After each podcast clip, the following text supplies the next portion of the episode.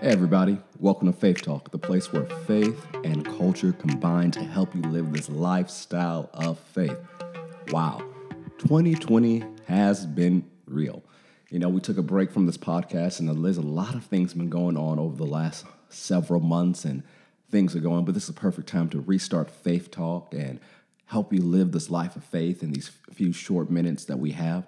And one of the things I've been thinking about a lot, and I shared with my congregation, as some of you might be new to the podcast, I'm the pastor of Faith Christian Center in Austell, Georgia. And I've shared with my congregation a number of times this year. I've shared a lot on our Faith in the Morning broadcast on our Faith Plus network. But there's a statement that's been in my heart all year long, but it's even stronger once June and July began to hit. And as we look at the rest of the year, that if you want to receive restoration this year, you must innovate. If you want to receive restoration this year, you must innovate. Something I've told, you know, I started telling my staff this about a year and a half, two years ago, and I began to share with the congregation last late last year, is that I refuse to be blockbuster. I refuse to be married to a method that is now outdated. See, the thing is, when it comes to ministry, you marry the message, but you don't marry the method. Sometimes people get that confused that, you know, they, instead of marrying the truth of God's word, they married the method that was effective in reaching them. Now, the method can be anointed, but the method can be anointed for a season. It doesn't mean that's what you use forever. If that's the place where God has called you to use forever, then that's what you do. But a lot of times, we don't seek God about the method, but we just seek Him about the message. But we have to look at innovating everything we do if we expect to receive restoration. Because one of the things is, God is very creative. He is a creative God. He is the creator God. That's one of the things we learn about him in Genesis 1. And he has uh, various ways on how he wants to do things.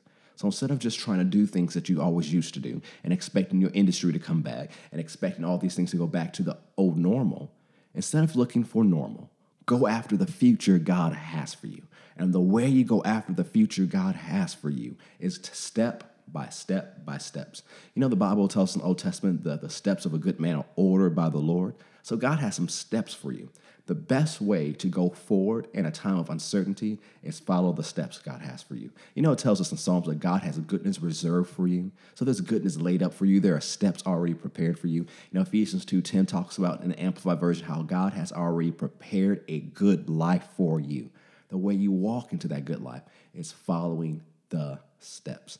So, one of the first steps I encourage you to do today is get before God in a time of prayer and make sure you are using the method that God wants you. That it's not just the message, it's not just the overall call, you know what God has called you to do. And whether it's in ministry, whether it's in business, whether it's in education, whether whatever it is, it's great that you know the area, but do you know the method that you're supposed to accomplish your mission? So I encourage you today, get before God, find out what method I should be using. Are you still using the old one? Or should you innovate and change? The world is changing rapidly. In order to be effective in this world, we must always innovate and follow the leading of the Spirit of God. He is creative. He has ideas for you. He has concepts for you. He has insights for you. Follow Him. He has steps for you. So don't get stuck in the old.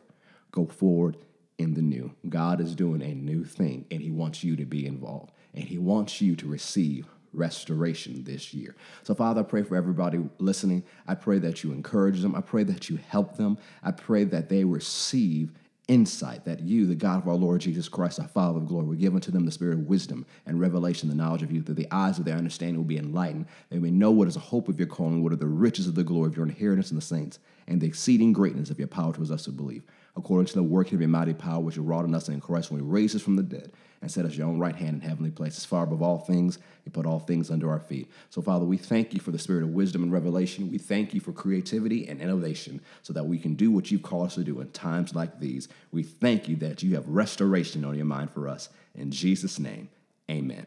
Before you go, say, I'm innovative. Say, come on, say it with me. Say, I am innovative. I am creative. I'm anointed. I am receiving restoration. Now, see you next time on Faith Talk. Go ahead and subscribe. Tell other people about it. Faith Talk is back, and it's time to go get the restoration that God has for.